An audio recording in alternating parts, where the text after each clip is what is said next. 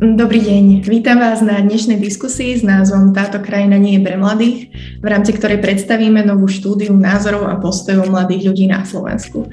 O tom, akí sú mladí ľudia na Slovensku, sa veľa hovorí, ale určite bude zaujímavé pozrieť sa aj na to, čo o tom hovoria dáta. Kto sú mladí ľudia na Slovensku, v čo veria, čo si myslia, ako sa odlišujú od mladých ľudí v iných krajinách, prečo to tak je a čo s tým môžeme urobiť. A na niektoré z týchto otázok nám odpovie štúdia, ktorá sa volá Nespokojní a predsa zostávajú, čo nám trochu už prezrádza zhruba, aké budú výsledky. A na tie, ktoré nezodpovie, tak na tými môžeme aspoň túto hodinu a 45 minút polemizovať. Moje meno je Barbara Zmušková, som editorkou portálu Euraktiv Slovensko a toto podujatie organizuje nadácia Friedricha Eberta zastúpenie na Slovensku a Euraktiv Slovensko je mediálnym partnerom. Veľmi rada medzi nami vítam priamo autorov tejto novej štúdie, ktorej predbežná verzia bola zverejnená iba včera na webe nadácie. Prvou autorkou je pani Aneta Világi, prodekanka pre medzinárodné vzťahy a fakultná koordinátorka pre mobilitu Filozofickej fakulty Univerzity Komenského v Bratislave. Dobrý deň. Dobrý deň. A druhým autorom štúdie je pán Pavel Baboš, politolog a výskumný pracovník agentúry Tumius. Dobrý deň. Dobrý deň. Budeme veľmi radi, ak nám k prezentácii výsledkov pošlete nejaké svoje otázky, čo vás viacej zaujme a čo budeme môcť viacej zodpovedať. Môžete ich pokladať cez platformu Slido, ktoré určite už všetci poznáte. Náš hashtag je mladý, ML, ADI, mladý. A ešte pred uh, prezentáciou samotnej štúdie vystúpi s úvodným slovom riaditeľ zastúpenia nadácie Friedricha Eberta v Českej a Slovenskej republike, a pán Urbán Uberšer. A iba um, poviem na začiatok, že tento úvod uh, bude v angličtine, ale zvyšok prezentácie potom bude zase v slovenčine. Mr. Uberšer, the floor is now yours. Thank you very much, um, Barbara. Good afternoon, ladies and gentlemen, dear students. I would like to warmly welcome all of you on behalf of the Friedrich Ebert Foundation for our discussion today. My name is, it was already mentioned, is Orban Überscher, and I'm responsible for our both offices in the Slovak and in the Czech Republic. I'm very happy that you have decided um, to join us virtually today. And I'm particularly pleased that the two authors of the Slovakian youth study are with us today to present the main results. Dear Aneta and dear Pavel, a warm welcome to both of you and thank you in advance for your work over the past few months. The results of our study are revealing, sometimes a bit surprising, but above all, they give a very good impression of how Slovakian young people think and feel. But more on that later. Let me at the beginning just say a few sentences about the Friedrich Ebert Foundation. I suspect that maybe not all of you know who we are. The Friedrich Ebert Foundation is a German political foundation and shares the values of the Social Democratic Party in Germany. We work in Germany, but also internationally. Currently, we have offices in around more than 100 countries around the world. So we also have an office in Slovakia, in Bratislava. And of course, we are also very interested in working together with young people. So far about the Friedrich Ebert Foundation. Now I would like to say something about the background of the study and above all, why we at Friedrich Ebert Foundation commissioned this study. The youth studies already have a certain tradition in the Friedrich Ebert Foundation.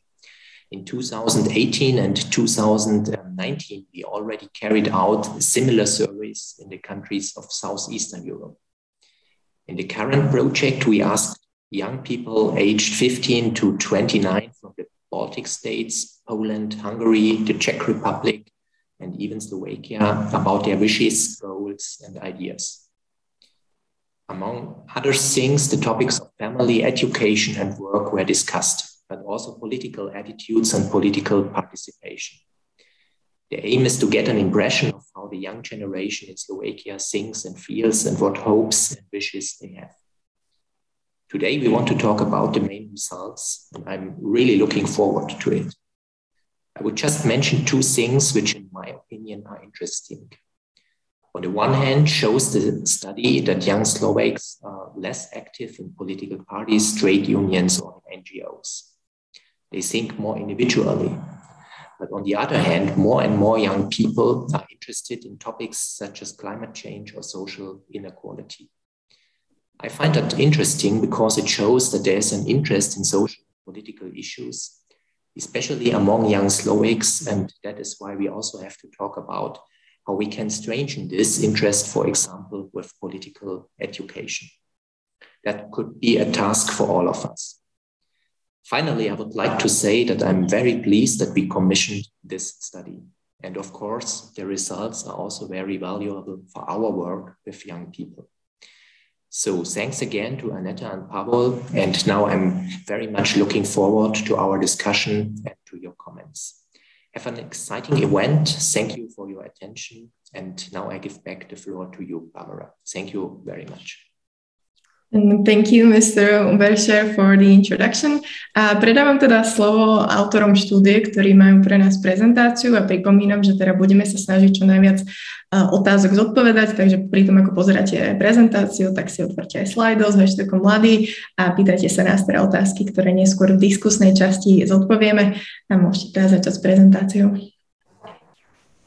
Takže ďakujem Barbara za slovo, ďakujem aj Urbanovi za jeho milé slova a aj za to, že Friedrich Ebert Stiftung ako organizácia má záujem a vôbec sa zaujíma o to, ako mladí ľudia v tomto regióne žijú, aké majú postoje, aké majú názory pretože práve získavanie takýchto empirických dát naozaj môže pomôcť nielen e, inštitúciám, ako je Friedrich Ebert Stiftung, ale celkovo aj tej spoločnosti a ľudí, ľuďom, ktorí sa zaujímajú o to, čo s tou spoločnosťou ďalej.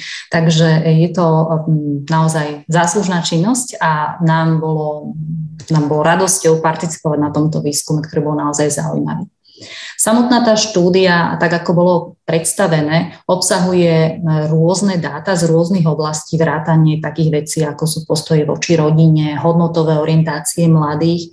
Ale v tejto prezentácii sme vybrali niekoľko oblastí, kde by sme chceli vlastne zadokladovať, prečo vôbec tvrdíme niečo také, alebo prečo sme upútali vašu pozornosť na to, že si mladí ľudia na Slovensku um, v tejto krajine um, myslia negatívne veci, respektíve jednoducho nemajú a nemajú veľmi pozitívny taký výhľadový rámec do, k tomu, kam tá krajina smeruje.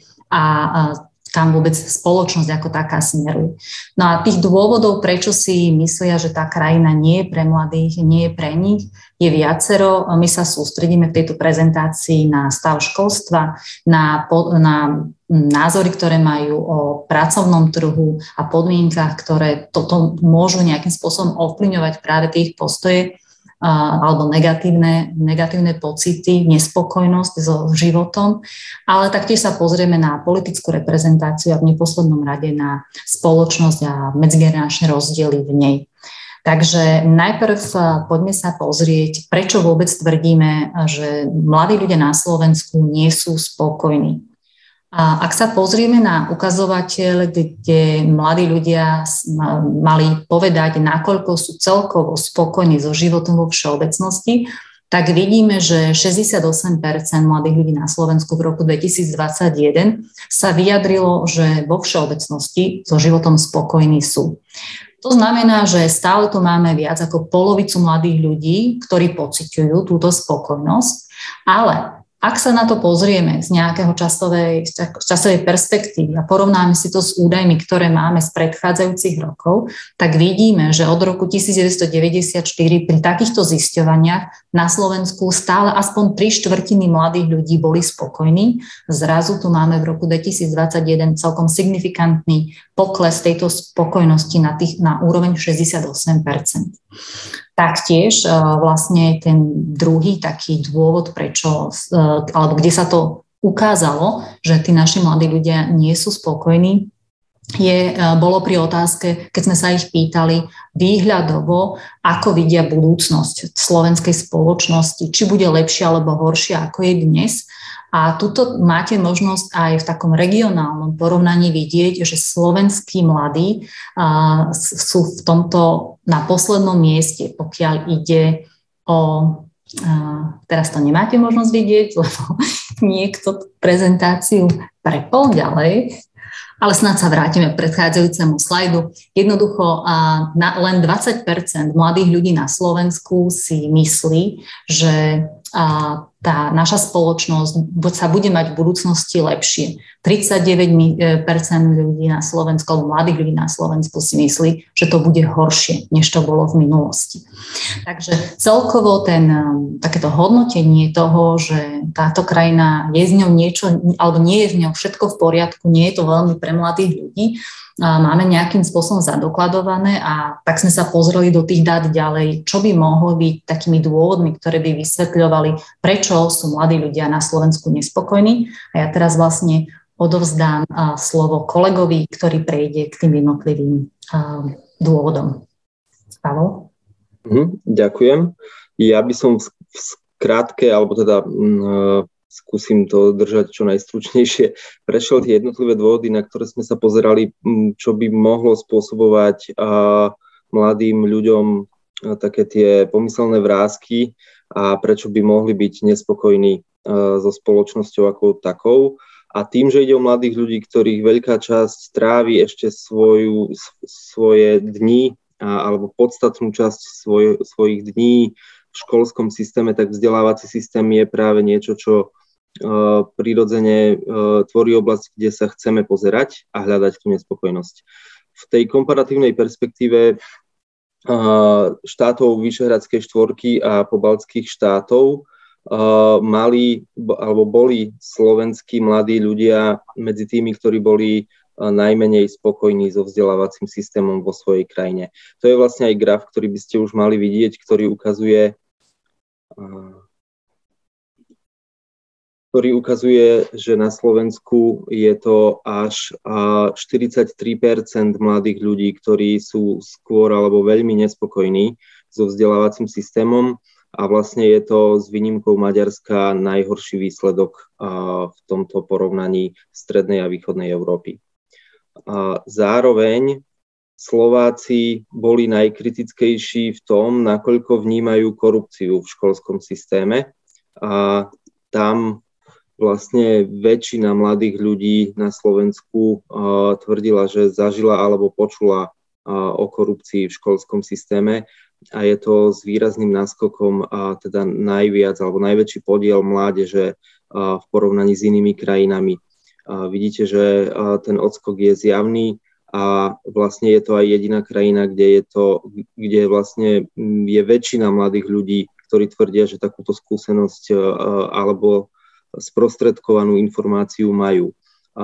Aj to najbližšie k Slovensku, čo je Litva, je teda menej ako 50% Najlepšie v tomto obstálo Estonsko v obidvoch tých ohľadoch, teda aj v spokojnosti so vzdelávacím systémom vo vlastnej krajine, aj s, s vnímaním korupcie vo vzdelávacom systéme toto sú také meké nejaké indikátory, ktoré vyplývajú z prieskumu verejnej mienky medzi mladými ľuďmi. A my v štúdii uvádzame ešte aj pohľad rodičov na to, ako vnímajú kvalitu vzdelania. A to je ale stiahnuté primárne na vzdelávanie online počas pandémie COVID-19. A takže to nehovorí úplne o nejakej dlhodobej systematickej kvalite. Pozreli sme sa však na externé údaje, na nejaké indikátory, ktoré sú možno objektívnejšie, vychádzajú z tvrdých dát a, a najmä sú systematicky dlhodobo sledované. No a pri školstve je jedným z nich e, vlastne testovanie PISA, ktoré sa pravidelne deje po celom svete, nie len v Európe.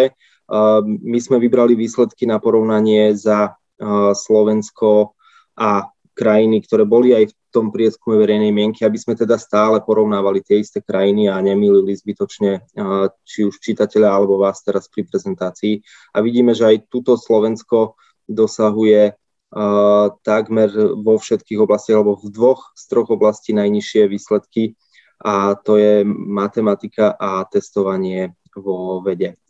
Ten trend je bohužiaľ dlhodobý, aj keď v roku 2018 niek- tie výsledky vyšli o niečo vyššie, ale ak sa vrátime 15 rokov alebo takmer už 20 rokov dozadu, to testovanie sa deje iba každý, zhruba každý tretí rok, čiže nemáme tam údaje úplne najčerstvejšie, ale ten dlhodobý trend je jasný vo všetkých tých troch oblastiach. Klesa, klesá nejaká úroveň toho, ako slovenskí žiaci obstoja v takomto testovaní. No a napokon ešte údaj, ktorý sme našli tiež z takých tých externých, hovorí o tom, koľk, aký podiel učiteľov uh, si myslí, že ich profesia je vážená v spoločnosti. Na Slovensku je to 4,5 a pochádza to z prieskum, ktorý bol uh, robený a financovaný z európskych zdrojov a teda vykonaný v celej Európskej únii. Ten priemer VU je 18 a Slovensko bolo úplne na konci rebríčka teda v tom, ako učitelia vnímajú vlastné postavenie spoločnosti.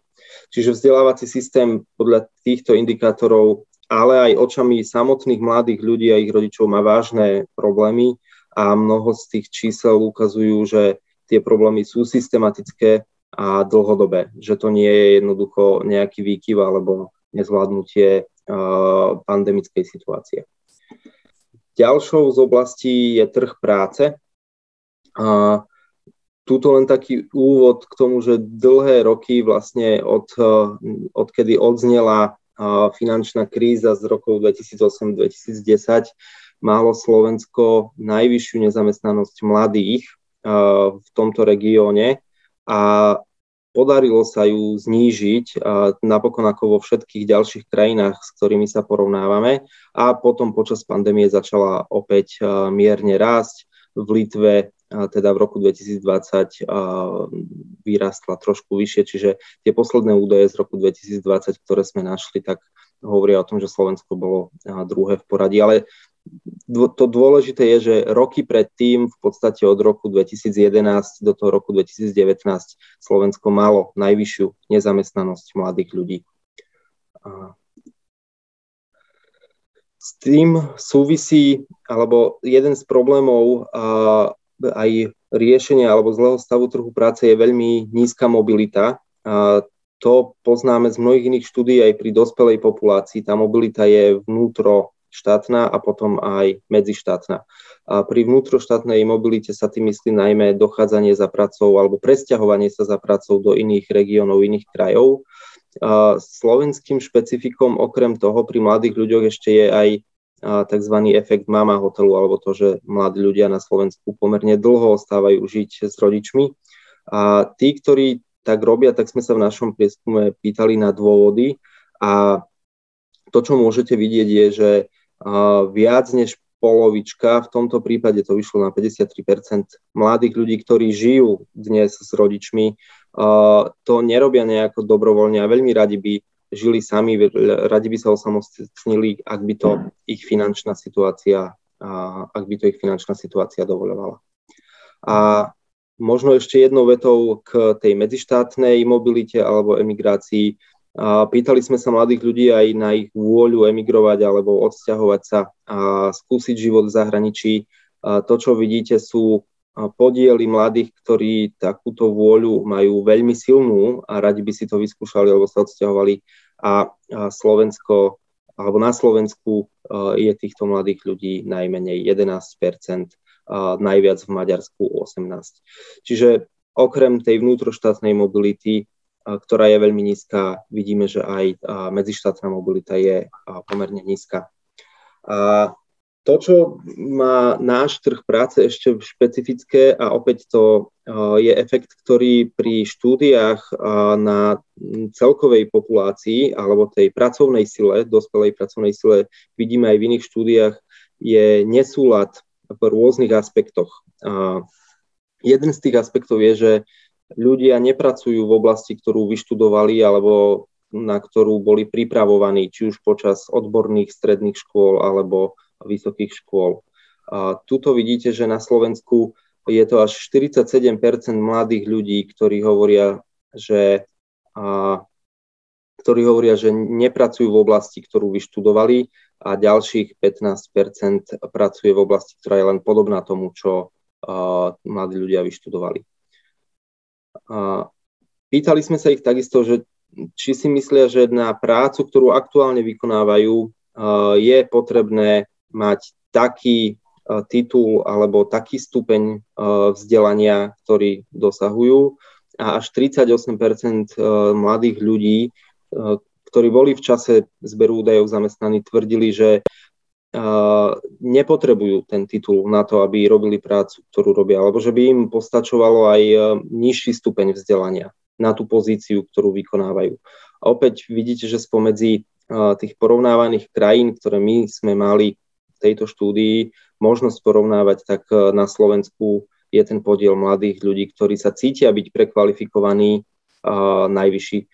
Opäť tu treba povedať, že je to vnímanie ľudí, že ide o ich sebahodnotenie, takže tá prekvalifikovanosť to nie je nejaký tvrdý údaj, ktorý by porovnával reálne dosiahnutý stupeň vzdelania s nejakým popisom práce, ale ten pocit mladého človeka, že nepotrebuje dosiahnutý stupeň vzdelania na to, čo robí.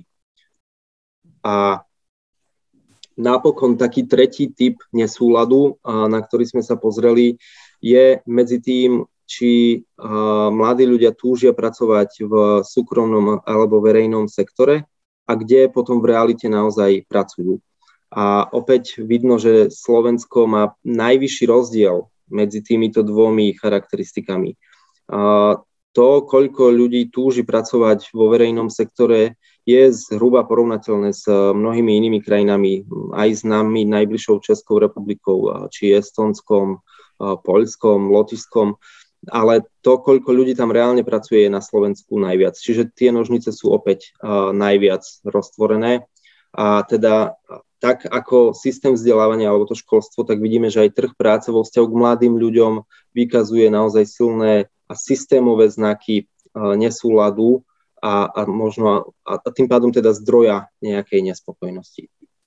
Uh, napokon politika, ktorú uh, by sme len ťažko obchádzali uh, pri diskusii o nejakých spoločenských témach a vývoji krajiny. Uh, to, čo sme videli, je, že témy, ktoré trápia mladých ľudí, sa jednak menia v čase a posúvajú sa výrazne od takých materiálnych tém ako, alebo ekono, čisto ekonomických tém, ako je nezamestnanosť alebo životná úroveň, skôr k tzv. postmaterialistickým témam alebo problémom a klimatická zmena bola na prvom mieste v našich meraniach. Na druhom mieste bola, e, bola vážna choroba, alebo teda strach z toho, že e, ich alebo ich najbližších rodinných príslušníkov postihne vážna choroba. A to sa dá vysvetliť práve pandémiou e, COVID-19.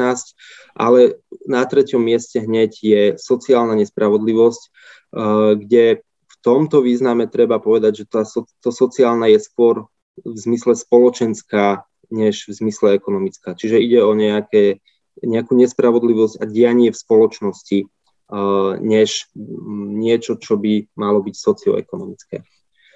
Nezamestnanosť, ktorá dlhodobo dominovala rebríčku problémov medzi mladými ľuďmi, je tuto až na štvrtom mieste.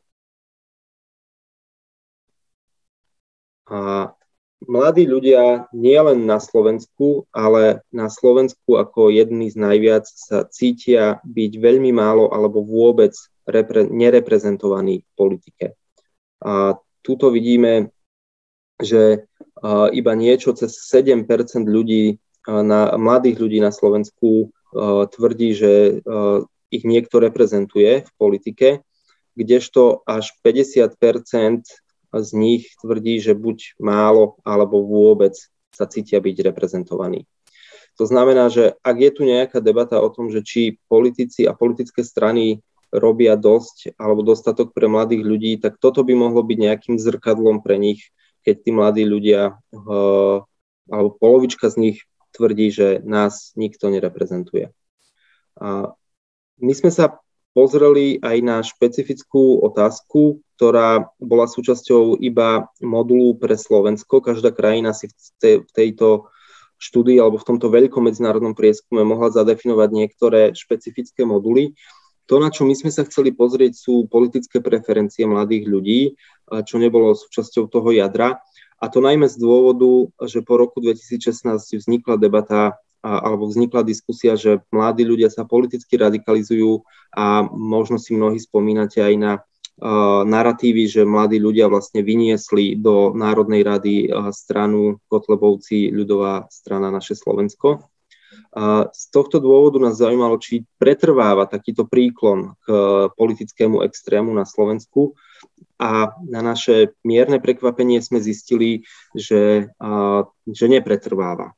To, čo momentálne vidíte, sú preferencie mladých ľudí voči politickým stranám, tak ako sa to štandardne zvykne reportovať, alebo ako to štandardne zvyknete vidieť v novinách alebo v televízii, pokiaľ ide o dospelú populáciu, to znamená, že očistené o ľudí, ktorí nechcú voliť, alebo nevedia, koho voliť, alebo tvrdia, že sa najbližších volieb nezúčastnia. Čiže iba tí, ktorí nejaký názor majú.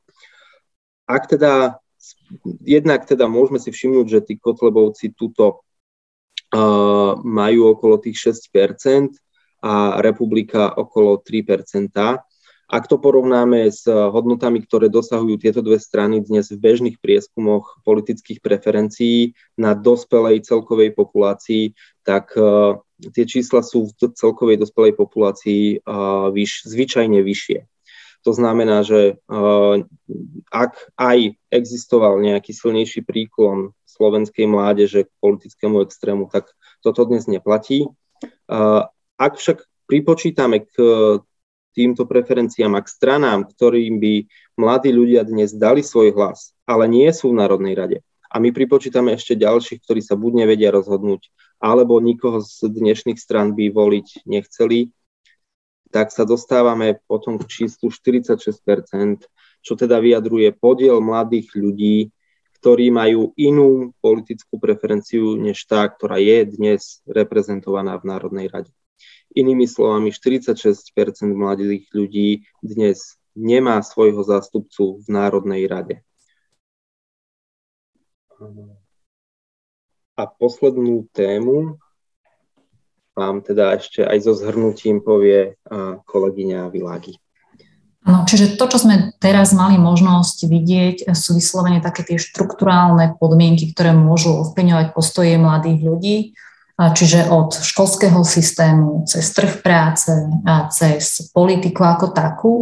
Ale to, čo ten náš výskum, a to aj vďaka tomu, že bol aj kvalitatívny, zachytil, um, boli aj postoje mladých ľudí, ktoré sa týkali celkovo ich vnímania spoločnosti a svojej role alebo um, momentálneho postavenia v tej spoločnosti. A to, na čo mladí ľudia poukazovali, bol taká tá nespokojnosť s tým, ako tá dnešná spoločnosť vôbec hodnotovo je ukotvená a samých seba ako mladú generáciu videli ako um, jednak oveľa tolerantnejšiu a zároveň tak s výhľadom do budúcnosti ako potenciálneho nositeľa tej zmeny, hodnotovej zmeny v spoločnosti. A keď uh, zvykli referovať k tomu, čo je potrebné na Slovensku zmeniť, čo sú nejaké problémy, ktoré bude potrebné v spoločnosti riešiť, tak práve takáto, takéto zvyšovanie miery tolerancie bolo tým najčastejším prvým, ktoré vlastne prišlo na pretras e, v týchto fokusových skupinách alebo v individuálnych kvalitatívnych rozhovoroch.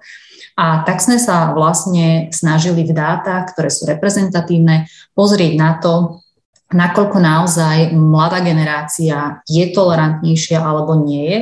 A ono sa to prejavilo aj v týchto kvantitatívnych dátach. Môžeme naozaj o mladých dnes tvrdiť, že sú mierne tolerantnejší než, e, než celková dospelá populácia. A to aj vzhľadom napríklad na postoje k etnickým menšinám, aj vzhľadom na postoje k sexuálnym menšinám. A keď sa vlastne, keď sme sa pozreli, alebo keď sme to mali možnosť merať v dotazníku, tak sme sa pozreli na sociálny dištanc, ktorý pociťujú mladí ľudia voči eh, etn- predstaviteľom etnických menšín. Ja som tu vybrala jeden údaj, to je sociálny dištanc voči Rómom, ktorý je zvyčajne takým najcitlivejším na Slovensku. A tu vidíme, že tá mladá generácia eh, pociťuje v 43% tento dištanc, zatiaľ čo celková populácia je až na úrovni 79%. Podobne, eh, keď sa pozrieme napríklad na sociálny dištanc voči moslimom na Slovensku, tak opäť tá mladá generácia je na úrovni okolo 30 tá dospelá populácia je cez 70 pociťuje takýto dištanc. Takže vidíme, že predsa len istým spôsobom tolerantnejšie postoje medzi tou mladou generáciou tu sú. Podobne, keď sme sa pozreli potom napríklad práve na sexuálne menšiny, čo bolo veľmi často uvádzané ako príklad toho, prečo si mladí sami o sebe myslia, že sú tolerantnejší než ich rodičia, než celkovo než spoločnosť a ten tento, ten postoj voči alebo akceptovateľnosť a neakceptovateľnosť homosexuálneho správania bol indikátor, ktorý vlastne sme tuto vyťahli do tejto prezentácie. A medzi mladými 7, 48% vlastne mladých um, je, neak, by neakceptovalo alebo si myslí, že to homosexuálne správanie je neakceptovateľné, ale tá dospelá populácia, tam je tá neakceptovateľnosť až na úrovni 61%. Čiže vidíme, že opäť ten, tí mladí sú um, mierne tolerantnejší. Ono je to trošku iné Napríklad, ak tú otázku alebo zvolíte iný indikátor, napríklad ak sme sa bavili o právach um, sexuálnych menšín um, a hlavne pokiaľ ide o práva na adopciu napríklad, tak tam sa tie rozdiely medzi um, mladou generáciou a celkovou generáciou stierajú, tam tie postoje sú veľmi podobné, aj s veľmi podobnými zdô, um, s, s veľmi podobným zdôvodňovaním. Čiže to, čo ten náš výskum zadokladoval, je, že áno, tá mladšia generácia sa oprávnene cíti byť e, viacej tolerantná. Aktuálne v tomto nastavení, v tom, tejto dobe samozrejme nevieme, ako to sa to bude vyvíjať e, v tom, tom ďalšom, ale momentálne mu seba vidí ako nositeľa zmeny aj z hľadiska hodnotového ukotvenia tej spoločnosti. Takže ak to teraz celé zhrnieme, nepohnem sa ďalej. Ak to celé zhrnieme, a, tak v podstate to, čo sme videli, boli, bolo niekoľko dôvodov, prečo mladí ľudia na Slovensku a, sú nespokojní a práve ten slovenský vzdelávací systém a jeho nedostatky môže byť jedným z takýchto zdrojov nespokojnosti aj z hľadiska tej pociťovanej nespokojnosti, ale potom aj z hľadiska naozaj um, výkonov, ktoré je možné merať a testovať. Taktiež uh, aj v tej komparatívnej perspektíve práve ten trh práce, tak ako je na Slovensku, má nedostatky, ktoré znevýhodňujú mladých ľudí a vnímajú ich mladí ľudia ako, ne, ako nevýhodné. Jednak je to um, aj ich nízka mobilita, flexibilita, ale je to aj požiadavky, prehnané požiadavky z hľadiska nejakých kvalifikačných alebo z hľadiska toho, ktoré odbory je potrebné, no, alebo kde je tá, ten dopyt a kde je naopak tá ponuka, ktorú, e, ktorú ponúka vysoké školstvo na Slovensku a celkovo školstvo na Slovensku, nielen vysoké. No a to, čo vlastne vidíme ako problematické tiež aj s presahom do budúcnosti, je deklarovaný ako keby na jednej strane deklarované nízka reprezentácia v politickej rovine mladých ľudí, na druhej strane reálne zachytená veľmi nízka sociálna aktivácia. To znamená veľmi nízka účasť mladých ľudí na tých aktivitách v spoločnosti, ktoré nejakým spôsobom prispievajú k jej rozvoju. No ale e, toto je zadokladované na Slovensku ako problém.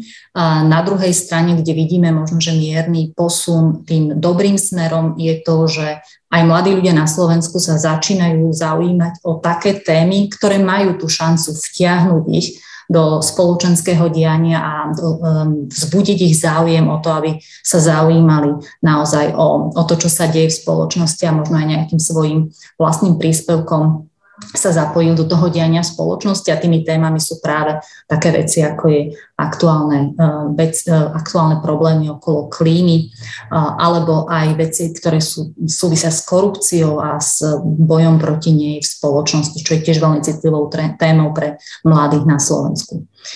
No a z toho politického súdka ten náš výskum taktiež priniesol poukázanie na to, že pokiaľ ide o obavu z toho, že mladí ľudia um, majú tie extremistické názory, niečo, čo tu už dlhodobo sa pretriasalo v spoločnosti, tak v roku 2021 to sme zadokladovali, že došlo k nejakému poklesu práve tých mladých ľudí, ktorí by tento extrémizmus pocitovali ako svoju politickú preferenciu.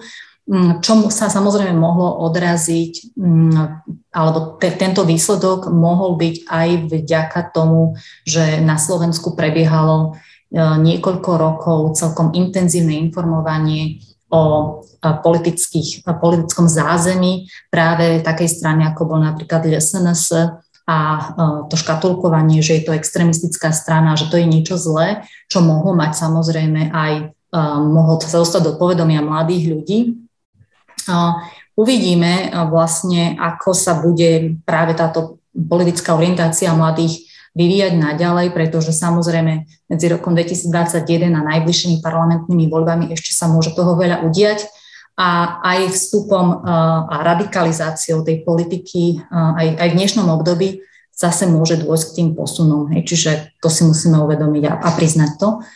No a to posledné, čo ešte sme v rámci zhrnutia chceli, na čo chcel upozorniť, je um, tá, tá, tá percepcia mladých ľudí, e, samých seba ako tolerantnejšej generácie a zatiaľ tie dáta, ktoré máme z prieskumov, naznačujú, že by toto mohol byť trend.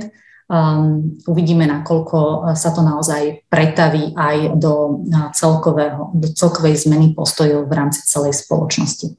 Čiže toľko z našej strany k zhrnutiu zo štúdie a budeme veľmi radi, ak budete adresovať otázky, prípadne komentáre, my budeme vedieť zodpovedať.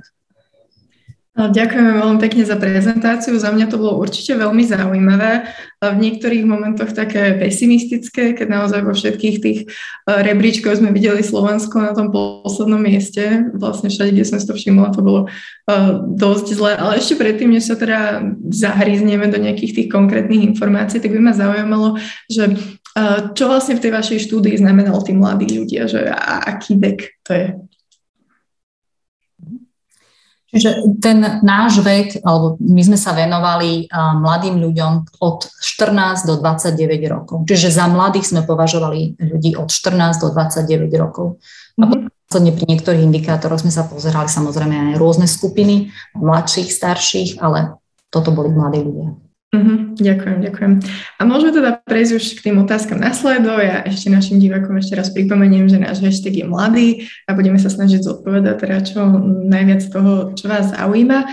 Ja ešte pripomeniem, že keď som čítala tú štúdiu, tak tá prezentácia v snahe o zhrnutie, tam niektoré veci sa nedostali, takže ja si pamätám, že tam bolo napríklad aj o rodinných hodnotách, bola tam otázka aj do akej miery ľudia chcú mať deti, či veria v hodnotu manželstva ale napríklad aj aké majú postoj voči Európskej únii, takže ak, ak by vás aj toto zaujímalo viacej, tak pokojne sa spýtajte aj na niečo, čo nebolo v prezentácii, dosť veľká šanca, že autori budú vedieť, poskytujú nejaké dáta alebo aspoň ich názory. A ja teda prejdem konkrétne už k otázkam zo slajdov. Máme tu jednu otázku ohľadom zistení práve o tej tolerancii a sociálneho dištancu voči Rómom, že či tam bol nejaký rozdiel, čo sa týka regiónov.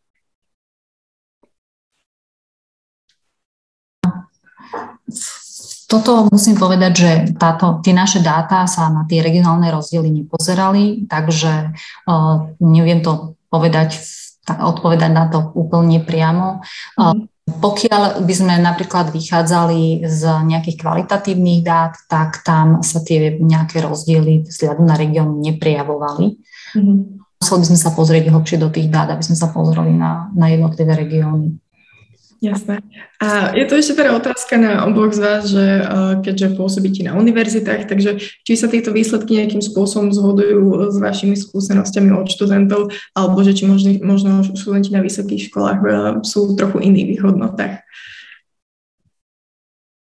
No. no, závisí od toho, teda, ktoré hodnoty, na ktoré sa pozrieme.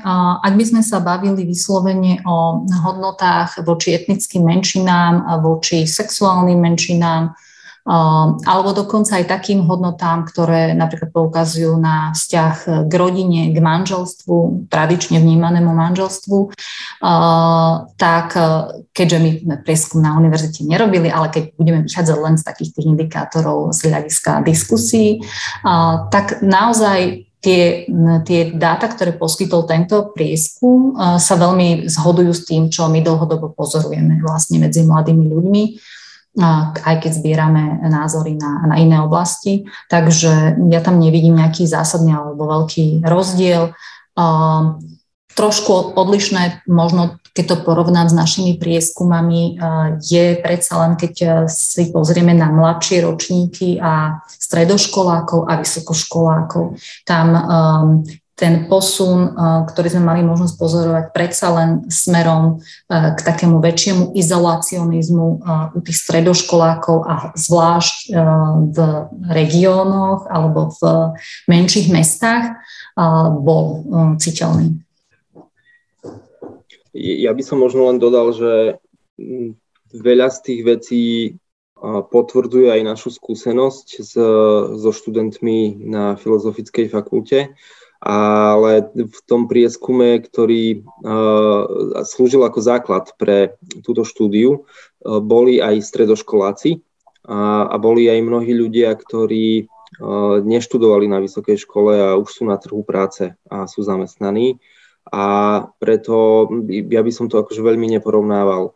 My sme aj v tých dátach videli, že v mnohých veciach majú rozdielne predstavy a prípadne aj skúsenosti, teda, ale aj predstavy, aj hodnoty stredoškoláci od ľudí, ktorí sú vo veku vysokoškolákov, či už na tej vysokej škole sú alebo nie sú, ale takisto od tej generácie 25 až 29, alebo teda ľudí, ktorí sú na trhu práce a, a aj vekovo akoby už sú po tej vysokej škole. A tam sme videli povedzme aj mm, veci, ktoré nesúvisia nevyhnutne s politikou ale, alebo vzdelaním, ale sú skôr hodnotové typu toho, kedy chcú si založiť rodinu alebo koľko detí si, alebo kedy si myslia, že budú mať prvé dieťa. Tak aj tam pekne vidno ten posun, že tí 14-15 roční majú tie predstavy posunuté oveľa nižšie a potom tí vysokoškoláci to odkladajú a potom mnoho z tých 25 až 29 ročných to zase ešte odkladá. Čiže tie rozdiely nevyhnutne musia byť a vychádzajú naozaj z toho, v akom životnom cykle sa nachádzajú mladí ľudia. Mm-hmm. Ďakujem. A máme tu ešte jednu otázku na to, už trochu ste na to zodpovedali, ale tá otázka je, že ako vnímajú mladí ľudia súčasné dianie v Národnej rade Slovenskej republiky. Takže hovorili ste, že ako, ako by pravdepodobne volili, čo bolo určite zaujímavé s tým, že sa to um, odlišovalo od toho narratívu presne, že mladí ľudia sú veľkými voličmi pravicového extrémizmu. Ale do akej miery, alebo zistili ste, že či sledujú tú politiku, či sú prilepení na správach a každý deň to sledujú, alebo ako sa cítia hľadom toho. A mňa ešte zaujímalo, že vy ste hovorili, že 46% z toho prieskum boli ľudia, ktorí nemajú nejaké zastúpenie, mali by nejakú inú politickú preferenciu, takže či tušíme, že čo týchto 46% mladých by chcelo, že čo je to, čo im chýba? Mhm. Môžem asi začať ja s odpoveďou a začnem od konca, tam je to e, pomerne jednoduché. Uh, najväčšia časť z tých, ktor, z tých, ktorí dnes nemajú svoje zastúpenie v Národnej rade, ak teda nerátam povedzme také, že poslanec Valašek uh, odišiel od strany za ľudí a pridal sa k uh, progresívnemu Slovensku, tak vlastne sme videli, že 22% ľudí by volilo progresívne Slovensko alebo spolu, a s tým, že výrazne dominuje to progresívne Slovensko dnes už. A, a teda to je to, čo by asi chceli. Potom druhá najväčšia časť je tam taká, ktorá by vôbec uh, si nevedela vybrať z dnešnej ponuky. Čiže je veľmi ťažké povedať, um, koho by chceli voliť alebo čo by chceli. A, a to sú asi také dve najvýraznejšie skupiny. A potom je tam ešte pár menších skupín, ktoré by volili buď strany, ktoré dnes nie sú v Národnej rade, či už povedzme etnicky zamerané ako Most Hid alebo Alianciu, prípadne z toho druhého spektra povedzme SNS. A, a pár ľudí, ktorí majú veľmi nízku dôveru voči politikom a vôbec by sa nezúčastňovali volieb. A minimálne v tej deklaratívnej rovine A, a k tej otázke, ktorú ste uh, položili predtým, tak zámerom uh, tejto štúdie nebolo úplne uh, skúmať, ako ľudia vnímajú to súčasné dianie zamerané tak úzko na politiku a to, čo sa deje v parlamente, alebo tie témy, ktoré dnes, povedzme, uh, či už poslanci alebo vláda uh, propagujú, alebo, alebo čo tvorí agendu toho bežného, denného politického diskurzu.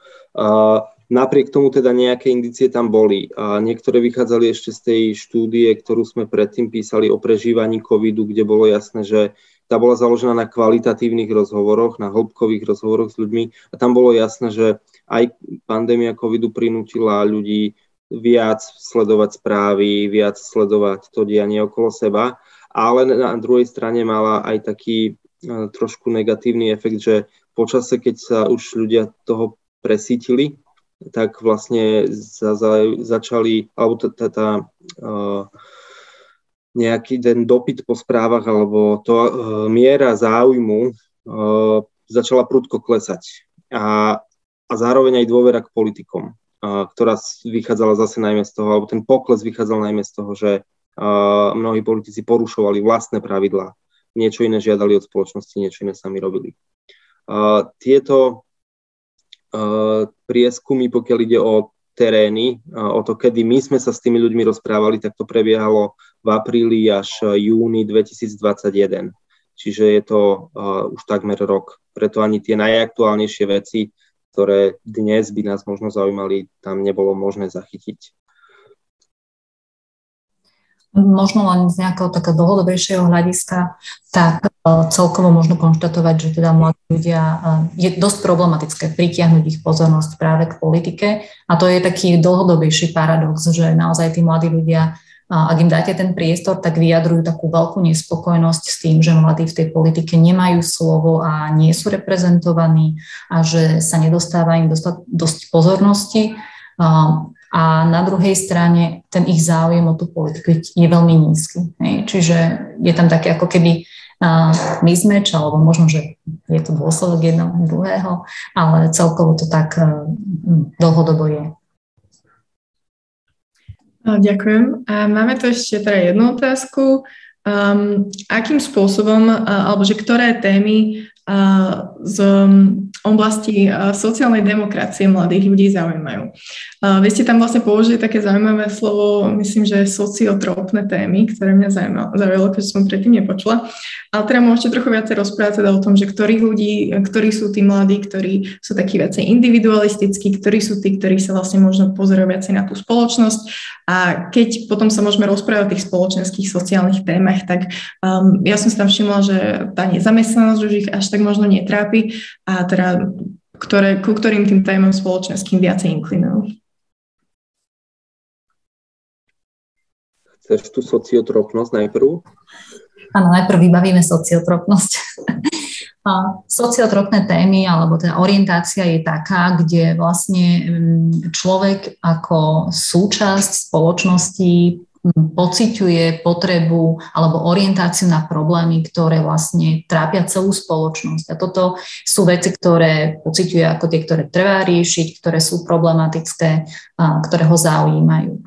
A vlastne um, tento typ um, problémov, ale aj aktivít, ktoré by mali mladí možnosť realizovať, našom prieskume vyšli, že, že toto je niečo, čo naozaj nerezonuje dnes u mladých ľudí, keď sme sa pozreli na to, na čo im v živote závisí. To boli všetko také témy, ktoré naozaj sa viazali ako keby na to ich individuálne prežívanie alebo na individuálny well-being. Hej. Veľmi to tam vystupovalo, čo môže samozrejme súvisieť práve s tou fázou životnou, v ktorej sú, kde mnohí z nich ešte neriešia nič iné, len sami seba alebo tie, to, to svoje najbližšie okolie. Ale tie dáta o tom hovoria, že, že naozaj nejaký ten outlook z hľadiska toho, čo je potrebné pre ten rozvoj spoločnosti a aktivity, ktoré by smerovali k tomu, že je potrebné ako spoločnosť nikam napredovať, naozaj patrili medzi tie, na tých posledných priečkach sa, sa umiestňovali z hľadiska nejakej dôležitosti a vnímania tej dôležitosti. Čiže toľko k tomu, čo je to sociotropné. A potom tá otázka bola, tá druhá... Sociálne demokratické hodnoty, že čo sú, teda, keď, sa, keď mladých ľudí do akej miery ich teraz zaujíma tá spoločnosť, takže k čomu teda inklinujú, k akým témam tam? A, spoločnosť i spoločnosť a politika ich zaujíma všeobecne veľmi málo. A tu je krásny príklad práve aj z kvalitatívnych rozhovorov, kde sa jedna téma alebo jeden, jeden tematický okruh sa venoval tomu, a kde tí ľudia by chceli vidieť seba, respektíve svoju krajinu o 10 rokov a čo by sa malo udiať alebo stať, aby sa to aj splnilo, aby sa naozaj, či oni osobne, alebo aj krajina dostali o 10 rokov tam, kam e, by, kam, kde to vidia, alebo kam by chceli.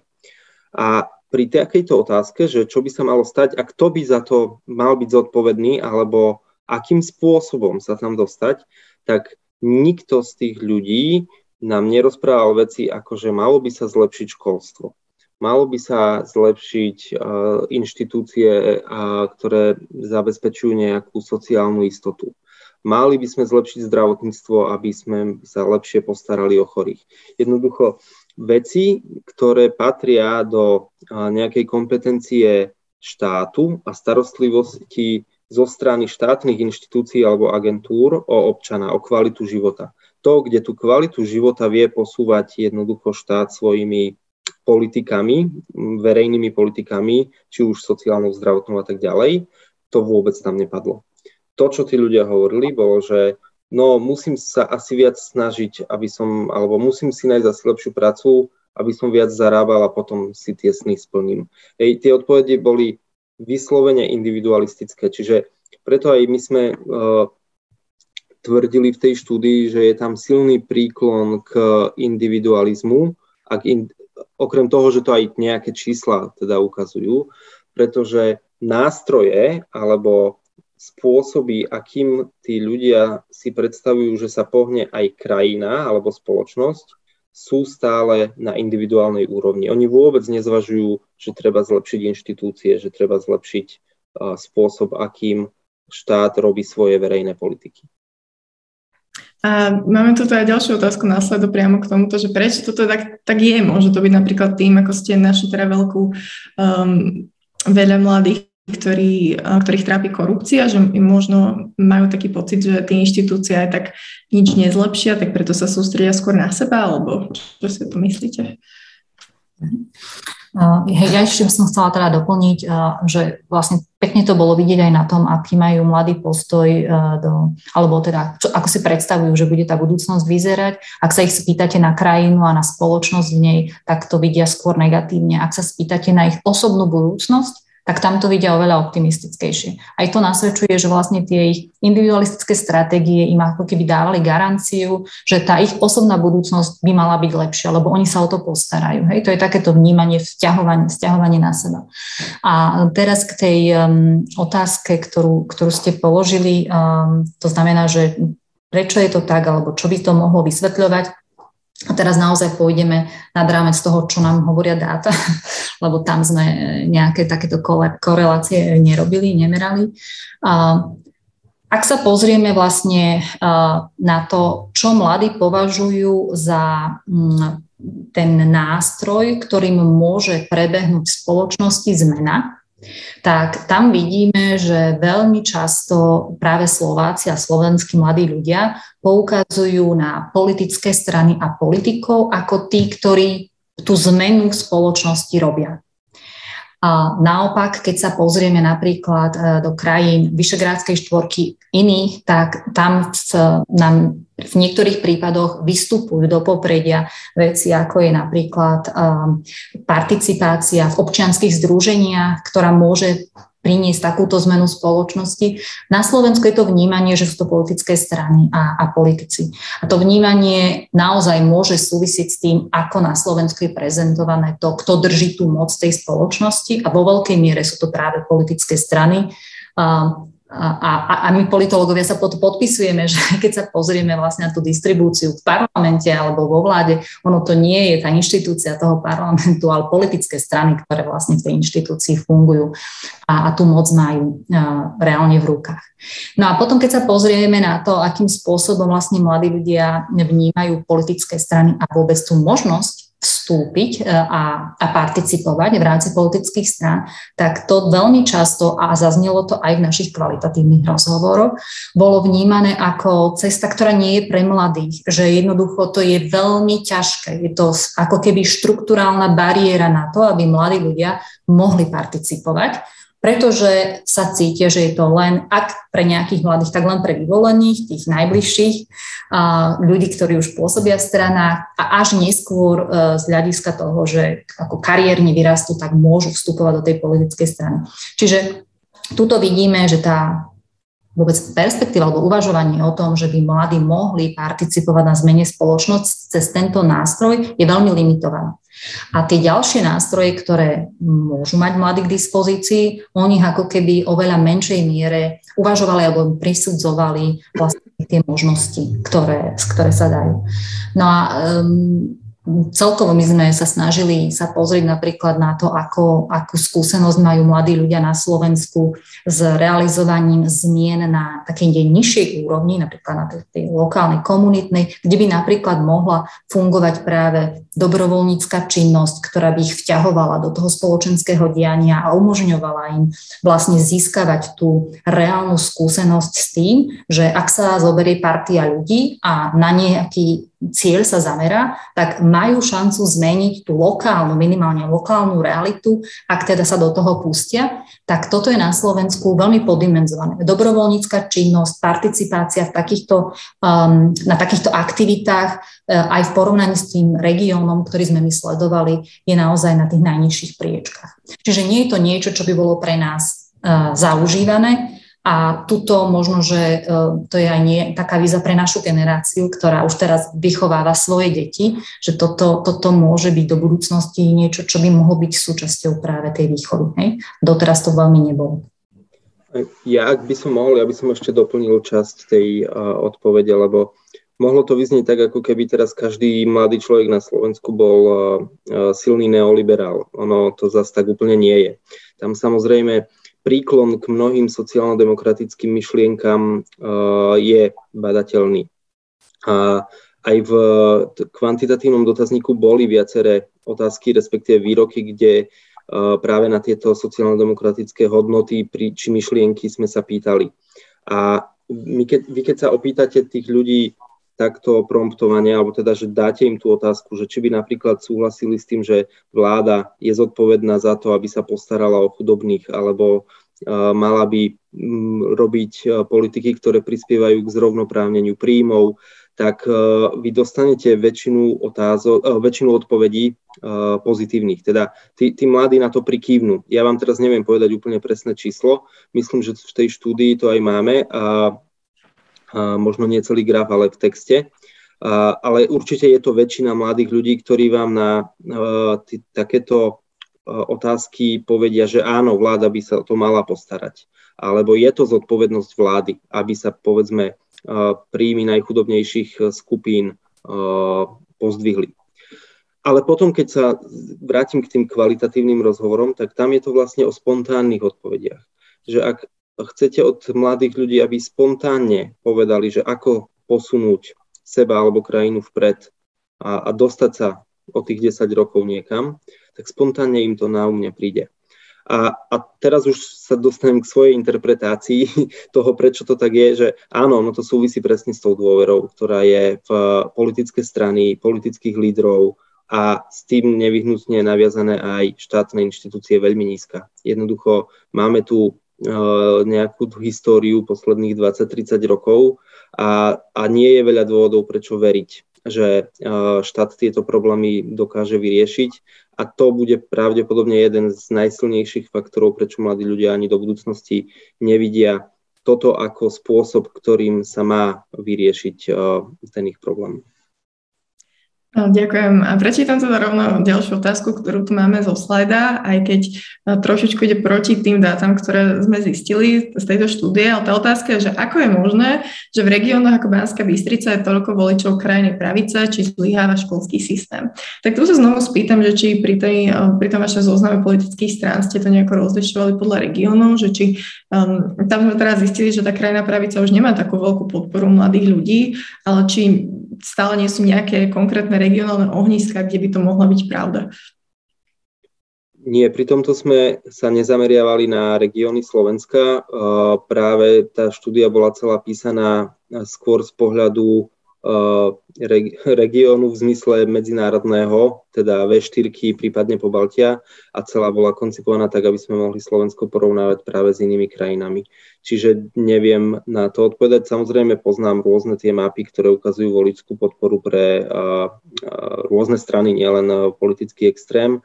A áno, sú okresy, kde v Bansko-Bystrickom kraji je vyššia podpora, pre ľudovú stranu naše Slovensko, prípadne republiku, ale neviem zodpovedať, alebo podľa mňa tie, tie dáta, ktoré aj máme, nedokážu zodpovedať, že či práve kvalita školského alebo vzdelávacieho systému stojí za tým, že práve v Banskej Bystrici je viac, pretože nemyslím si, že tá kvalita je najnižšia práve v Banskej Bystrici, ona bude zhruba rovnaká aj v Poprade, Sníne, Svidníku, Trebišove a tak ďalej. Mm-hmm. Ak ešte môžem k tomu, um, to, čo my sme, na čo sme sa skúšali pozrieť, ale tiež na to nie je uh, presne, uh, presne merateľný ukazovateľ, je um, Slovensko vyšlo ako krajina, ktorá má najvyšší podiel uh, mladých ľudí, ktorí žijú v rurálnom prostredí. Až 33% slovenských mladých ľudí žije teda v takomto rurálnom prostredí. A mm, to, čo zase z nejakého takého hodnotového hľadiska, ktoré môže byť podkladom práve pre, pre podporu extrémnej pravice. To, čo sme merali v tom našom dotazníku, bol príklon k takým nacionalistickým postojom. A tie sa merali cez také otázky, ako je hrdosť na, na nejakú krajinu, ale, odmiet, ale aj také, ako je odmietanie migrantov, ako je, či by bolo lepšie, keby to, tá naša krajina bola obývaná len našimi Slovákmi a, a ak teda niekto príde, tak aby určite sa pod, prispôsobil zvykmi a hodnotami nám alebo prijal tie naše domáce slovenské. A toto boli také indikátory, cez ktoré sme merali tieto nacionalistické postoje a do istej miery ono to aj merá takú, takú tú mieru izolacionizmu, hej, alebo toho protekcionizmu národného. No a tam, keď sme sa na to pozreli, tak vlastne to Slovensko vychádza, um, poviem to tak, že ak nie najhoršie, ale vychádza medzi tými krajinami, ktoré majú ako keby najvyššiu mieru to, tých nacionalistických postojov medzi mladými ľuďmi. A uh, ak sa bavíme o tom, či môže byť možno nejaký vzťah medzi um, medzi prostredím, v ktorom mladí ľudia žijú, ak ide o rurálne prostredie, ktoré je v oveľa menšej miere vystavené nejakej internacionalizácii alebo vôbec um, otvorenosti, tak možno, že to môže súvisieť. Ale samozrejme, na toto by sme potrebovali ešte nejaké ďalšie zistenia, ktoré sme, ktoré sme nerobili. Čiže um, je to jeden z takých, taká hypotéza, ktorá by si želala uh, overiť. Uh-huh. To je určite zaujímavé. Ja sa teraz, môžeme teda rovno prejsť aj k tým rodinným hodnotám, ktoré ste ešte nespomínali, lebo máme tu ďalšiu otázku na sledo, že či by ste mohli prosím povedať viac o rodinných hodnotách mladých ľudí a prípadne ich aj porovnať s výsledkami z minulosti. Áno, to, čo sa dá povedať o rodinných hodnotách na Slovensku je, že e, slovenskí mladí ľudia sú a sú dlhodobo mm, podporovatelia rodinných hodnot. E, naozaj rodina, dobré vzťahy, e, spokojný život, priateľské putá, toto všetko sú hodnoty, ktoré mladých Slovákov zavážia pripisujú im dôležitosť. A aj v dnešnej dobe viac ako polovica ľudí na Slovensku, mladých ľudí na Slovensku sa v budúcnosti vidí ako s manželom alebo manželkou a deťmi. To znamená, že je tam ten príklon aj k tradičnému manželstvu a zároveň aj k založeniu si rodiny. V tej deklaratívnej e, rovine, áno. Čiže tú svoju budúcnosť takto vidí väčšina mladých ľudí, aj napriek tomu, že teda tie možnosti ponúkali aj inú formu než partnerského zväzku, než tradičné manželstvo a predsa vlastne naozaj na Slovensku mladí ľudia toto volia ako vo väčšine, ako tú, tú svoju preferenciu, ako sa oni vidia v budúcnosti a k čomu by chceli smerovať. Čiže pokiaľ ide o rodinu, tak ako hodnota určite medzi mladými ľuďmi na Slovensku sa vyskytuje. Taktiež pokiaľ ide o hodnotenie svojej vlastnej rodiny a rodinných vzťahov, je, je pozitívne u väčšiny mladých ľudí, ktoré sme my zisťovali. Čiže väčšina mladých ľudí tvrdila v našom prieskume, že tie rodinné vzťahy má veľmi dobré, a je v tej rodine spokojná. A ešte navyše, to, čo sme zistili, je, že ten spôsob rozhodovania v rodine na Slovensku je pomerne taký inkluzívny e, vzhľadom na, na mladých ľudí. To znamená, že väčšina mladých ľudí tvrdila, že buď to teda sa môže rozhodovať, aj keď napríklad s rodičmi aj v staršom veku sama, alebo um, naši uh, rodičia konzultujú s nami veci, ktoré sa týkajú rozhodovania v rodine. Čiže to je taký, um, taká, taká indícia toho, že uh, ak takto funguje tá naša rodina na Slovensku, tak je to celkom dobrý základ preto, aby sa mladí ľudia už v mladom veku v tom takom nehostilnom prostredí rodiny učili uh, spolurozhodovaniu a vôbec um, dávali im nejaké základy toho, že človek má možnosť rozhodovať o svojich veciach a, a nie za to zodpovednosť. Čiže toľko, čo sa týka nejakej rodiny. Pokiaľ by sme sa ešte možno, že pozreli na, na postoje k tomu, nakoľko mladí ľudia na Slovensku rátajú s tým, že e, budú mať deti alebo nebudú mať deti, tak tu vidíme tiež, že teda väčšina mladých ľudí plánuje mať deti, a e, väčšina chce mať e, veľa viac detí, to sme zistili, ale potom je tam taká okolo 19% je na Slovensku tých, ktorí sa vyjadrili, že teda by deti v budúcnosti nechceli mať, ale, ale väčšina je pro rodina a, a, a pro e, manželská. A, takže asi toľko, snáď ma ešte niečo napadne k tomu, ak, alebo ak budú otázky k tomu bližšie. A ten trend je veľmi podobný. Aj keď sme sa pozreli vlastne na to od roku 94, tak e, tá rodina ako, ako hodnota dlhodobo naozaj funguje na Slovensku ako hodnota. A je to niečo, čo napriek tomu, že vo svete rastie trend sekularizácia a podobných vecí a postmateriálnych a individualistických hodnotách, tak e, ono aj v iných spoločnostiach si e, táto hodnota udržiava pomerne vysokú percepciu pozitívneho hodnotenia. Tak ja by som možno len doplnil, že to, čo Aneta hovorila, platí a to, toto sú ale zrovna veci, ktoré, v ktorých je to veľmi podobné aj v okolitých štátoch V4. Čiže to, toto nie je niečo, kde by Slovensko vyčnievalo. Či už ide o to, uh, aké vzťahy majú mladí ľudia uh, v spolužití s rodičmi, alebo koľko detí chcú mať v budúcnosti, tak tam je to zhruba narovnako. Ako plus minus pár drobných za desatinou čiarku, ale, ale nedá sa hovoriť o nejakých uh, výrazných rozdieloch. Uh-huh.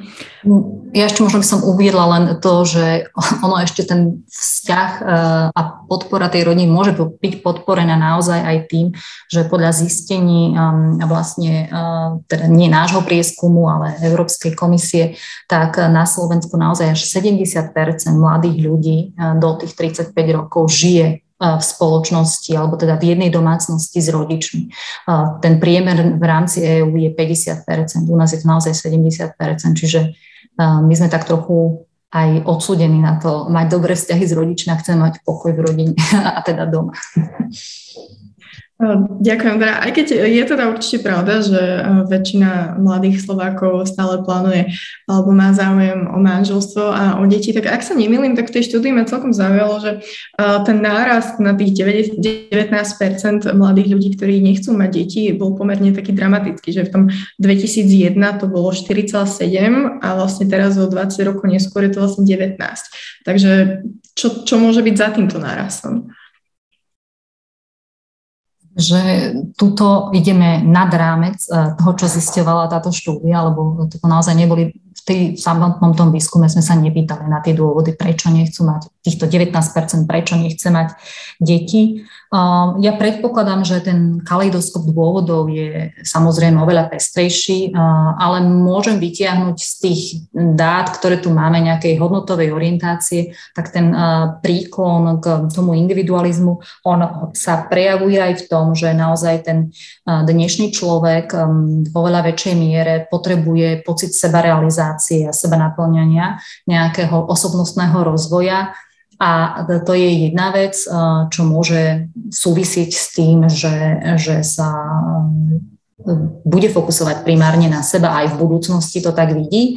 A predsa len založiť si rodinu je veľká obeta z hľadiska toho, čo, čo musí človek tomu obetovať alebo priniesť. Um, a druhá vec je tá, že predsa len vidieť u mladých ľudí, a bolo to potom aj v tých kvalitatívnych rozhovoroch, väčšiu mieru takého mm, rešpektovania práve tých individuálnych hodnôt aj u partnerov. Hej? To znamená, že dnešní, dnešní mladí ľudia, ak uvažujú o budúcnosti a prípadne o rodine, tak hovoria s takouto podmienkou, že áno, bol by som rád, ak by som napríklad mala rodinu už čo najskôr, ale budem rešpektovať partnerku a aj jej práva na kariéru a osobnostný rozvoj a rast a ak bude o nás súhlasiť, tak potom môžeme ísť do toho rodinného života, pretože dnes si už aj tí mnohí mladí muži uvedomujú, že jednoducho je to, je to záťaž a je to, je to um, um, určitým spôsobom samozrejme je to pre tú mladú ženu potom taký bumper na, na jej kariérnom rozvoji, čiže toto môže byť, ale taká tá, taká tá väčšia miera tohoto, vôbec uvedomovania si tohoto môže samozrejme tiež prispievať k tomu, že sa to reprodukčné správanie posúva niekam inám. Ak hovoríme o tých, ktorí chcú alebo nechcú, potom samotne ešte tá realizácia toho, či môžu, nemôžu a ako to vyzerá potom s tou fertilitou, to už je druhá otázka. Mm-hmm. Pán Baboš, máte možno niečo dodať? Uh, možno ja by som len upozoril na to, že my sme naozaj tam mali už od 14 rokov tých respondentov a tie ich názory môžu byť iné, ako budú dorastať alebo dospievať. Čiže to nevyhnutne neznamená, že to je rovnaké číslo aj medzi 20 alebo 30 alebo že nebodaj naozaj 19% z nich to dieťa napokon mať nebude. Samozrejme. Um, vy ste teda, uh, pani Vilagi, načrtla aj takúto otázku toho, že jedna vec je chcieť mať deti, druhá vec je tá možnosť. A vy vlastne vo vašej štúdii, tam, kde hovoríte o nejakých odporúčaniach politických, tak odporúčate sústrediť sa viac na podporu nájomného bývania a politiky zamestnanosti. A to vlastne odporúčate sa sústrediť na toto viac, než na nejaké jednorázové príspevky pre rodiny. Tak možno keby ste mohli viacej hovoriť o tom, že prečo podľa vás toto viacej podporí mladé rodiny.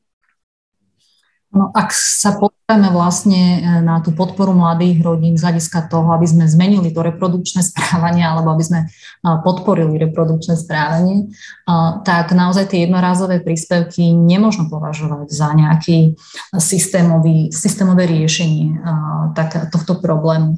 A práve niečo také, ako je vytvorenie štruktúrálnych podmienok, kde mladý, mladá rodina sa nemusí obávať o zamestnanie alebo o zmenu zamestnania, ak by v tom regióne to nevyhovala, potrebovala sa presťahovať niekam ináč, čiže zvýšiť tú flexibilitu na pracovnom trhu z hľadiska to, dostupnosti nájomného bývania, kde vlastne potom tá mladá rodina nepotrebuje mať žiadny vstupný kapitál vopred, tak to je práve systémová vec, ktorá môže vo veľkej miere uľahčiť štart pre, pre mladú rodinu a, a, a znížiť tým nejaké tie štruktúrálne e, determinanty, ktoré by to práve že negatívnym spôsobom mohli ovplyvniť.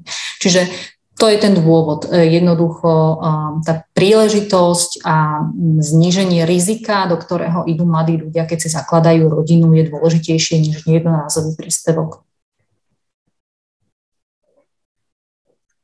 Ďakujem. Ja ešte teda um, pripomeniem, že máme ešte pred sebou ešte pol hodinu.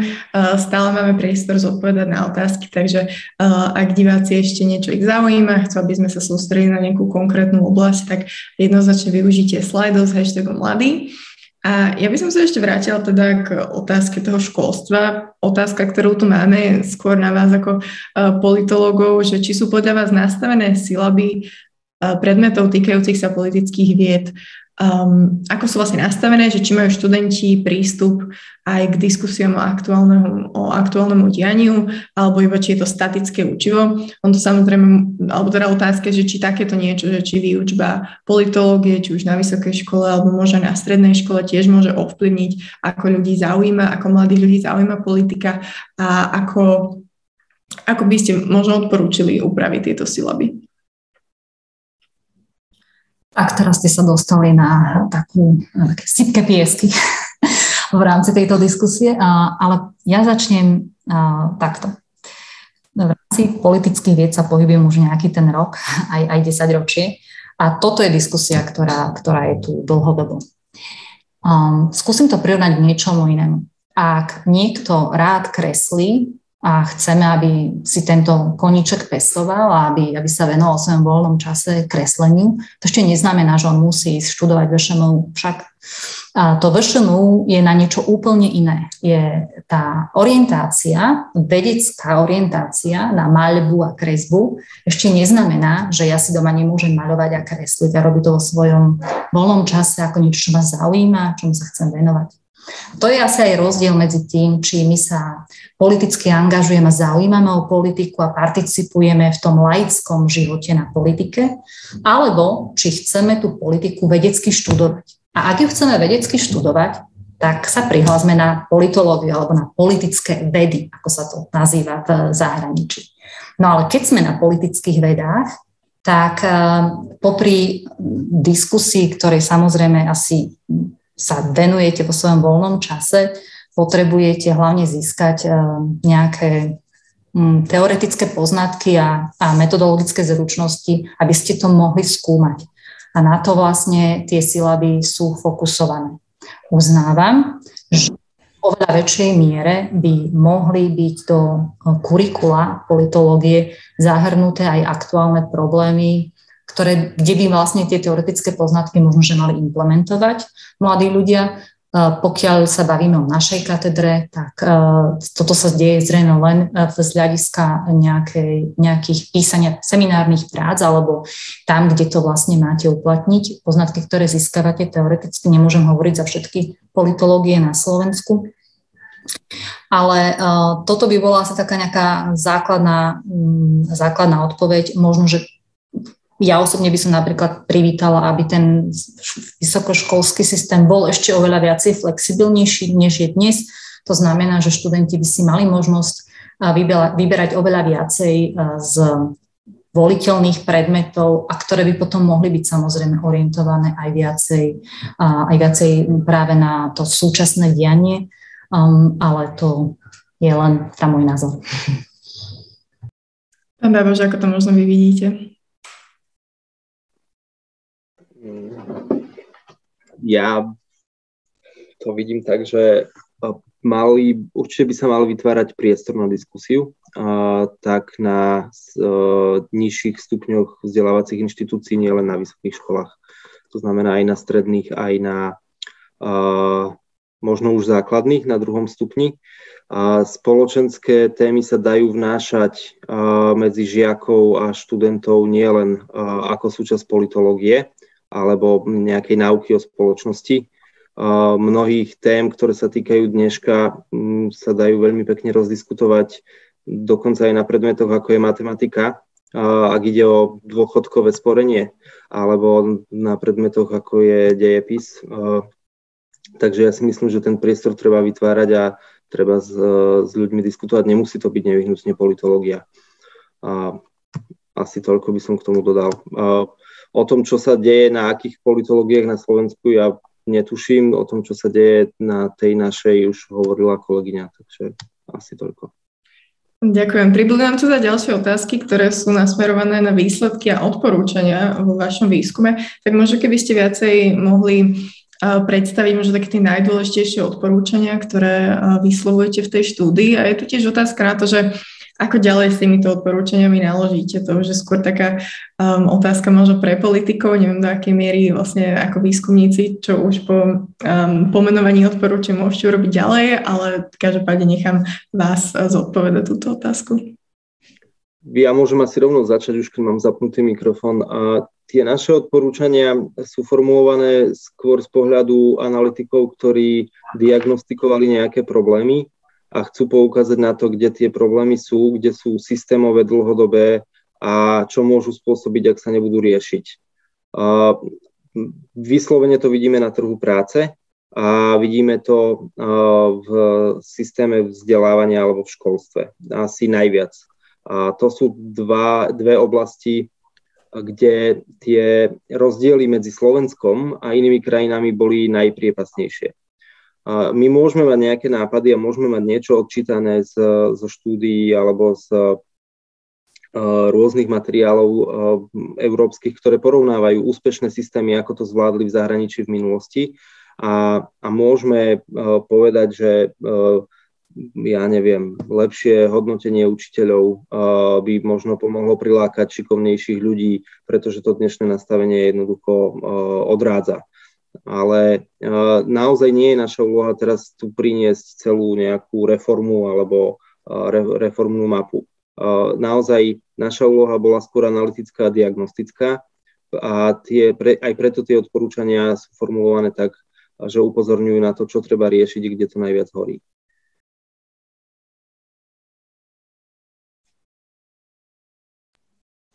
Uh, áno, neviem, nakoľko ísť do konkrétnych detailov. Tá štúdia vlastne má nejakých 9 kapitol a v rámci každej kapitoly sú nielen zistenia, ale vlastne aj odporúčania, ktoré reagujú ako keby, čo je potrebné zmeniť.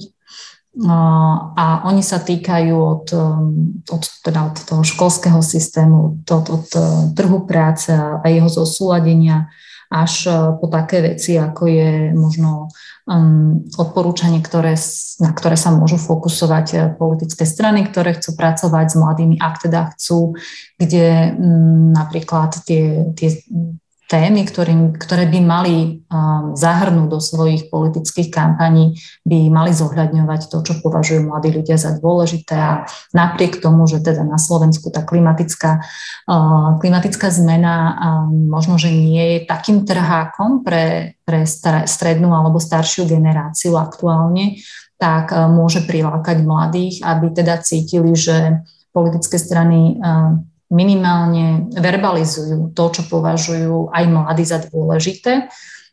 Takže to, to je jedno z tých odporúčaní, tie témy, ktoré jednoduchý, ktorými mladí žijú, vtiahnuť vlastne aspoň minimálne ich adresovať aj v tom politickom priestore napríklad, alebo um, skúsiť vlastne sa um, podporiť uh, takú tú vzájomnú uh, nejaké um, pociťovanie tej, tej spoločenskej vzájomnosti v zmysle toho, že teda naozaj sa fokusovať na aktivity, kde dochádza k medzigeneračným stretom a, a spolupráci, a kde sa vytvárajú vzťahy spoločenské, ktoré sú založené na nejakom vzájomnom, na budovaní vzájomnej dôvery a, a, a vlastne práve tých pozitívnych postojov voči členom spoločnosti navzájom. A to môže byť aj tak, ako som napríklad uviedla, že, že snaha o vtiahnutie mladých ľudí na participácii na tej lokálnej alebo komunálnej, komunitnej úrovni a, a spolupráca na spoločných projektoch, ktorá vlastne, od ktorej sa môže odpichnúť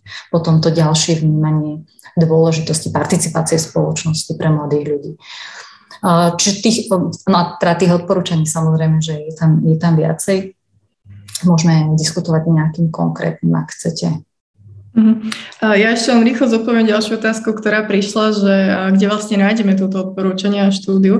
Tak ako som teraz spomínala na začiatku, tak tá predbežná verzia je už dostupná teda na webe nadácie Friedricha Eberta. Je to tam hneď, keď si otvoríte ten web, tak je to tam hneď na titulnej stránke, ale myslím si, že nebude problém s týmto prelinkovať vlastne aj u nás na Euraktive. Nech to majú ľudia čo najviac dostupné a v najbližších týždňoch ktorá bude finalizovaná.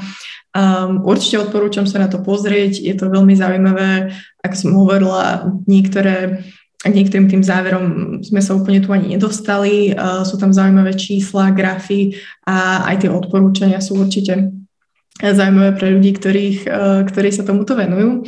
Um, ja len, ak môžem, skočím vám do toho, ja len dodám, že obsahovo ona je sfinalizovaná, doľadujem ešte niektoré dizajnerské veci, takže to je, preto, je, preto je tam predbežná verzia. Áno, ale obsah, obsah by už mal byť hotový. Uh, skúsme teda pokojne prejsť nejakým tým odporúčaním, možno zostaneme pri tom školstve. Vy ste to už trochu načrtli, že nejaké ohodnotenie učiteľov odporúčate tam teda posilniť ich spoločenské postavenie, tak je to aj niečo iné, než ten zvýšenie toho platu? Ja len zopakujem to, čo som hovoril, ja by som sa naozaj nerad pušťal do toho, aby som teraz uh, ja odporúčal policy makerom, čo majú robiť nejakých konkrétnych návrhoch. To nie je ani moja oblasť e, expertízy. Ja som primárne sociológ, ktorý zmapoval problémy, ako ich vnímajú uh, samotní žiaci a študenti v školách, ako ich vnímajú rodičia a ako tu dlhodobo sú prítomné na Slovensku. Ja sa naozaj necítim komfortne teraz rozprávať či už ministrovi školstva alebo politickým stranám, uh, aké nástroje majú uplatniť, aké politiky majú príjmať. Áno, a možno, že no, ak by sme k tomu mohli e, ešte tro, niečo dodať, um, niektoré tie veci, ktoré súvisia um, s vnímaním školstva, musíme trošku ako lokalizovať aj do toho obdobia, kedy bol robený ten zber dát a naozaj uh, ten rok 2021 bol špecifický aj kvôli tomu, lebo to školstvo v tom, v tom období uh, naozaj prechádzalo cez online systém vzdelávania, čo bola jednak novinka z istého uhla pohľadu a, a keď sa pýtate mladých ľudí v tom dotazníku, čo si o tom školstve myslia, pýtate sa ich rôzne otázky, tak jednoducho oni naozaj myslia na to, eh, alebo zvyčajne je to tak, že mapujú to, to bezprostredné, čo sa deje okolo. Hej? Že to nie je, že teraz si dajú tých 10 eh, minút a zamyslia sa nad poslednými 15 rokmi, ktoré strávili v školských hlaviciach a aké to bolo. Jednoducho hodnotia to, čo majú tú, tú no, no, aktuálnu skúsenosť. A mm, tam um, my sme vlastne už aj v covidovej e, štúdii alebo v tej, ktorá mapovala tie nedostatky, ktoré tu boli počas e, alebo prežívanie covidu mladými, upozorňovali na to, že naozaj to dištančné vzdelávanie e, spravilo veľkú šarapatu z hľadiska toho pociťovania, tej kvality toho vzdelávania. A, um, a jednoducho aj, aj s týmto musíme rátať pri, pri hodnotení týchto, týchto výsledkov. Hej, že, uh, a, a my sa musím zase povedať, že v tom poslednom roku, podľa mňa, ja tam vidím aj posun v tej realizácii prístupu zo strany ministerstva školstva, aspoň v tých posledných mesiacoch, tu už je ten, tá vôľa eliminovať pokiaľ čo možno najviac nejakú karanténu, eliminovať to, že deti ostávajú doma. Myslím si, že už naozaj tí kompetentní pochopili, že, že tady to cesta nevedie, že jednoducho toto musíme zmeniť, ale to samozrejme nič nehovorí s tým, ako treba vlastne ešte aj e, tie, to, tú štruktúrálnu reformu ďalej vlastne e, to nepokračovať, lebo veď už niektoré veci tu máme, v dnešnej miere alebo v dnešnej dobe to školstvo začína sa oveľa viacej orientovať na študenta, než, než to bolo predtým um, také ten, ten, ten prístup toho students friendly uh, prostredia, takže niektoré veci tam podľa mňa už naštartované sú, ale samozrejme nebolo cieľom tejto štúdie ísť hlboko do nejakých uh, odporúčaní z tejto konkrétnej oblasti. Samozrejme, nechajme niečo aj na tých politikov potom. Um, ja som len doplnil možno jednu vetu, ak môžem to, čo hovorí kolegyňa je určite pravda, že tí študenti a žiaci v našich prieskumoch si nedali po každej otázke 10 minút na to, aby rozmýšľali nad poslednou dekádou, že čo sa, čo sa deje v tom ich školstve. Čiže do nejakej miery ten priamy dopad pandémie bude mať na ich odpovede vplyv. Na druhej strane, zase ja by som bol nerad, aby pandémia slúžila ako výhovorka opäť pre politikov, že prečo je všetko zlé, lebo bola pandémia, lebo sa nič nedalo. A my sme veľmi jasne tam priniesli mnohé čísla, ktoré sú z rokov spred pandémie, štúdie z 2016-2018, ktoré ukazujú na to, že Slovensko už vtedy bolo v mnohých oblastiach, alebo jeho školstvo bolo v mnohých oblastiach vnímané ako najhoršie v, v Európskej únii, že jednoducho to PISA testovanie nám nastavuje jasné zrkadlo, že 20 rokov padáme dole. Spomíname tam štúdiu, ktorá napríklad zmapovala že eh, pri, hm, prihlášky na pedagogické fakulty na Slovensku v trvivej miere slúžia len ako ľahká cesta k vysokoškolskému titulu a drvivá väčšina tých uchádzačov nechce pracovať po vyštudovaní ďalej v školstve. A toto sú všetko veci, ktoré sú spred obdobia pandémie. Takže opäť len pripomínam, ja by som bol veľmi nerád, aby tá pandémia slúžila ako výhovorka, pretože máme veľmi silné indikátory a dôkazy, že tie systémové problémy tu boli predtým. Máme tu ešte jednu otázku, ktorá trošičku um, obracia na ruby toho, čo sme sa doteraz rozprávali. Doteraz sme sa rozprávali o názoroch mladých ľudí o politike. A máme tu otázku, že akým spôsobom sa vlastne politici zaujímajú mladých ľudí, že či je to dostatočné, či sa im venuje do, dostatočná pozornosť. Um, ja nad tým premýšľam, že čom, čo by vlastne politici mali robiť inak, ak by chceli viacej osloviť mladých ľudí? Mali by, nejaký, mali by inak komunikovať, alebo mali komunikovať iné témy, možno sa viacej venovať tomu, čo ste zistili, že tých mladých ľudí zaujíma, tá klimatická zmena, sociálna nespravodlivosť, alebo kým sa nevyrieši problémy so školstvom a korupciou, tak tých mladých ľudí vlastne tá politika nebude nejako zaujímať. Um, najprv, keď sa bavíme teda o mladých ľuďoch, tak sa pozrime na to, aký je to segment tej spoločnosti. A ak sa bavíme o mladých ľuďoch vo veku od 14 do 29 rokov, čiže uvedomme si, že sú to ľudia, ktorí, z ktorých nie všetci majú volebné právo, tak tých je 17% tej spoločnosti. To znamená, že um, nie je to nejaká veľká skupina ľudí, z potenciálnych voličov pre politické strany. A to je možno, že aj dôvod, prečo sa im nevenuje špecifická pozornosť zo strany politických strán. Um, jednoducho sú tu iné skupiny voličstva, ktoré, na ktorých keď sa fokusujete, máte väčšiu šancu volebného úspechu a na tej politické strane vo veľkej miere sú a, predsa len nejak strategicky orientované. Hej. A, čiže to je, to nejaký, nejaký numerický údaj a teraz keď sa pozrieme na to, že ak by tu teda boli politické strany, ktoré by sa rozhodli, že namiesto napríklad um, dôchodcov sa sústredia na mladých ľudí, že to bude ich cieľovou skupinou, tak e, to, čo, um, to, čo z tých našich prieskumov vyplýva, je, že e, áno, máte pravdu, že jednak to musí byť aj téma, ktorá mladých ľudí zaujme, ktoré oni budú súcitieť alebo budú mať e, tiež názor, že je to dôležité, lebo napríklad sociálne dávky pre väčšinu mladých ľudí ešte nie sú témou, k tomu sa dostanú neskôr. Taktiež reforma penzijného systému, to nie je niečo, čo oni by pocitovali, sa to hneď týka. Takže áno, aj tematicky to musí byť orientované na témy, ktoré súznia s mladými ľuďmi.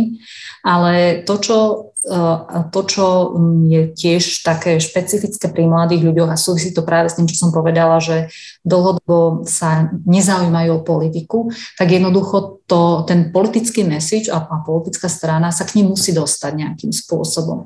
To nie sú um, ľudia, ktorí večer o, o 7 pozerajú správy štandardne, uh, to nie je ten nástroj a uh, práve pri mladých ľuďoch častejšie je šanca ich osloviť netradičným, netradičným formátom, netradičnou cestou, niečo, čo je skôr zaujímavé a až potom politické. Takže aj ten, ten nielen obsah, ale aj tá forma musí byť prispôsobená tomu mladému človeku. ja by som dodal možno trošku aj inú perspektívu, lebo ja nie som úplne presvedčený o tom, že by sa slovenské politické strany zaujímali o mladých ľudí nejak neproporčne menej, než uh, sa zaujímajú o iné demografické skupiny vzhľadom na ich podiel v populácii. A keď, lebo keď sa tu bavíme o výseku ľudí medzi 18 a 24 rokov, tak je to veľmi malá demografická skupina. Napriek tomu ja mám pocit, že mnohé politické strany sa jej venujú. Mnohé politické strany mali svoje mládežnícke organizácie v minulosti alebo ich majú dnes. Robili rôzne letné kempy pre svoj, síce svojich nejakých um, sympatizantov, ale v tejto vekovej skupine. A a ak sa bavíme o mladých ľuďoch, ktorí uh, sú vo veku po 24 a povedzme do tých 29, ako to bolo v našom uh, výskume, tak veď to sú ľudia, ktorí sú na trhu práce, to znamená, že riešia rovnaké problémy ako iní zamestnaní. Mnohí, ktorí majú uh, už rodinu, čiže riešia problémy ako mnohé iné rodiny a riešia, uh, majú deti, takže riešia problémy ako mnohí iní, ktorí majú deti. A týmto problémom sa mnohé politické strany jednoducho tiež venujú. E, ja jednoducho nie som presvedčený o tom, že e, neproporčne menej sa tu dnes venuje mladým ľuďom e, nejaká politická strana, než by sa venovala iným demografickým skupinám, opäť vzhľadom na jej veľkosť v populácii. A napriek tomu sú mladí ľudia myslia, že nie sú politicky reprezentovaní. Čiže oni sa s tým ako keby nevedia, nevedia stotožniť, alebo respektíve nevedia sa nájsť v tých messageoch, politické strany tej spoločnosti presadzujú. Čiže nejaký, nejaká tá disproporcia tu zrejme je minimálne v percepcii četovania tých kampaní na nich a, a v tom, čo politické strany reálne robí. Máme teda ešte nejakých posledných 10 minút v našej diskusii, tak ja by som sa možno spýtala na vlastne pointu názvu vašej štúdie, že mladí ľudia sú nespokojní a predsa zostávajú. Tak to je niečo, čo vlastne proti tomu, čo sa zvyčajne hovorí, ako máme veľký brain drain o tom, ako Slováci mladí ľudia vo veľkom odchádzajú do zahraničia. Tam v tej štúdii vaše vlastne vyšlo, že ak odchádzajú do, do zahraničia alebo na to zvažujú, tak nie až tak ďaleko, že vlastne odchádzajú najmä do toho Česka. A teda z toho okolia to vyzeralo iba nejakých 11%, že tam um, že naozaj je pravda to, čo si mali napísať, že, ne, že zostávajú, tak prečo, prečo je to tak? Tomuto Paľo povie B za chvíľočku, veľké B. ja poviem len to A. My sme naozaj tú štúdiu nazvali a vychádzali sme z dát, ktoré ten výskum priniesol.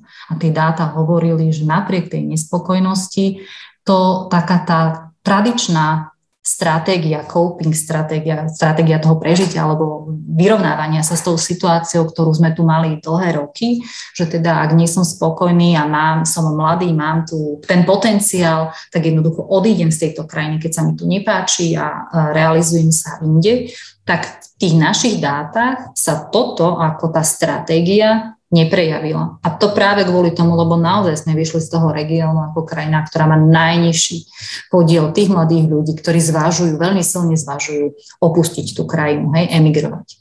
No, čiže to je to a e, ten názov ako keby e, je v, v súlade so zisteniami, ktoré prináša e, tento konkrétny výskum. Teraz Paľo povie svoje B. Tak my to máme takto delené, preto úspešne spolupracujeme už 10 eh, rokov. Počuli ste A ako Aneta a teraz príde B ako Baboš. A to B je, že naozaj zo Slovenska veľa ľudí odišlo. Poznáme štatistiky, ktoré ukazujú eh, desiatky tisíc len študentov vysokých škôl v Českej republike a, a mnoho iných ďalších alebo mnoho ďalších študentov odišlo do krajín ako Veľká Británia ešte keď bola členom Európskej únie, aby tam študovali, ostali tam žiť. A tie odhady sú rôzne. A myslím v tom, koľko ľudí vo veku do 30 rokov dnes asi žije v iných krajinách Európskej únie. A nevraviac o krajinách, ako sú Spojené štáty alebo ďalšie, ktoré sú mimo EU, kde tie štatistiky je naozaj veľmi ťažké získať.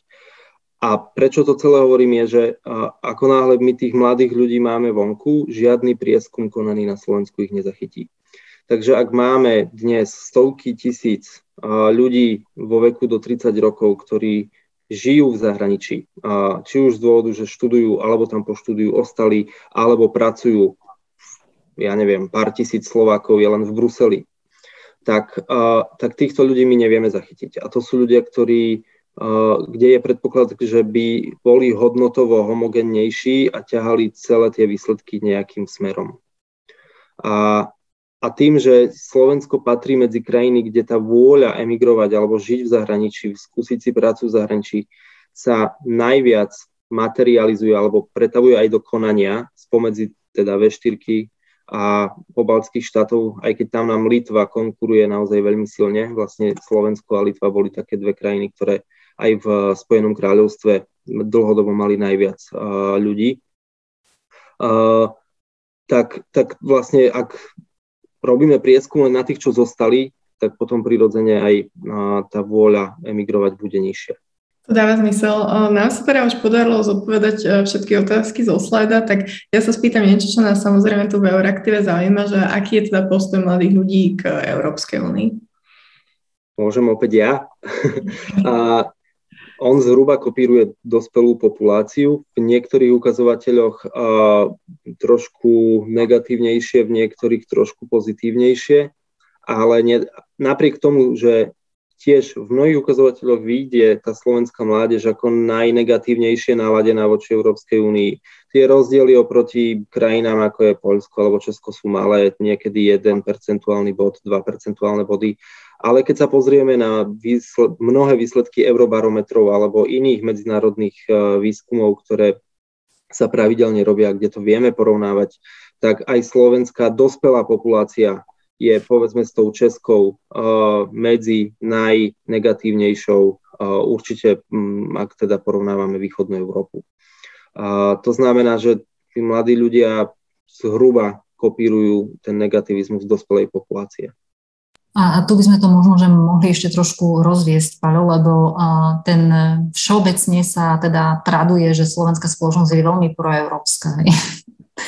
A my tu hovoríme celý čas o tom negativizme. Ale to vychádza vlastne z našich meraní, alebo teda z meraní, alebo z, toho, aký, aký indikátor zvolíte. A možno, že len tak skrátka by sme to zase nenaťahovali úplne niečo teraz do, do domény euroskepticizmu a rozoberania tohoto. Je na, už aj teda v posledných rokoch je vidieť už aj v tých štandardných meraniach um, rozdiel medzi uh, vnímaním dospelej populácie, vnímaním európskej integrácie ako takej, smerovania Európskej únie a vnímaním členstva Slovenska v Európskej únii, kde práve tie otázky, ktoré sa pýtajú na to, či Slovensko by malo byť naďalej členom, či vhodné pre Slovensko byť členom, sú pozitívnejšie než, uh, než nejaké dlhodobé smerovanie Európskej únie. Hej. Takže um, to len na margo toho, aby sme um, zadokladovali teda to, že prečo hovoríme o negatívnych postojoch. Teda možno v posledných minútkach, keby ešte niekto z vás chcel dodať niečo, čo ešte možno nezaznelo, alebo čo je podľa vás takéto najkľúčovejšie, čo by ste chceli, aby si ľudia vzali z tejto vašej štúdie? Dobrý pocit. Nie, možno, že možno, mohli by sme povedať to, že naozaj my sme túto prezentáciu pripravili tak, aby ona zadokumentovala vlastne práve to, ten leitmotív tohto, tohto stretnutia. A, ale asi by som nebola celkom rada, keby to tak vyzeralo, že naozaj tý, tá slovenská mládež vyšla úplne najhoršie vo všetkých možných ukazovateľoch a, a práve v tej komparácii s mládežou v tomto regióne uh, je viacero tém, kde je to veľmi porovnateľné. A aj keď napríklad vyjde, že je teda napríklad veľmi, uh, alebo je patrí medzi tie mládeže, ktoré majú tie najnacionalistickejšie postoje, tak ten rozdiel, keď porovnávame tie krajiny, ako je napríklad, ja neviem, Maďarsko a Slovensko, nie je veľký. Hej? Že aby sme teraz nevyzneli tak, že úplne sme to naše Slovensko a, a mladých ľudí na Slovensku len očiernili, ono to tak nie je. Um, ale vyťahli sme tu vlastne práve to, že teda tí mladí sú takí nespokojní. Ono sa to aj viackrát uh, vťahovalo do spoločenskej debaty, že hlavne okolo toho 2016 tiež to bol jeden z tých vysvetľujúcich dôvodov, že mladí sú takí nespokojní a preto sa uchyľujú k, k extrémizmu.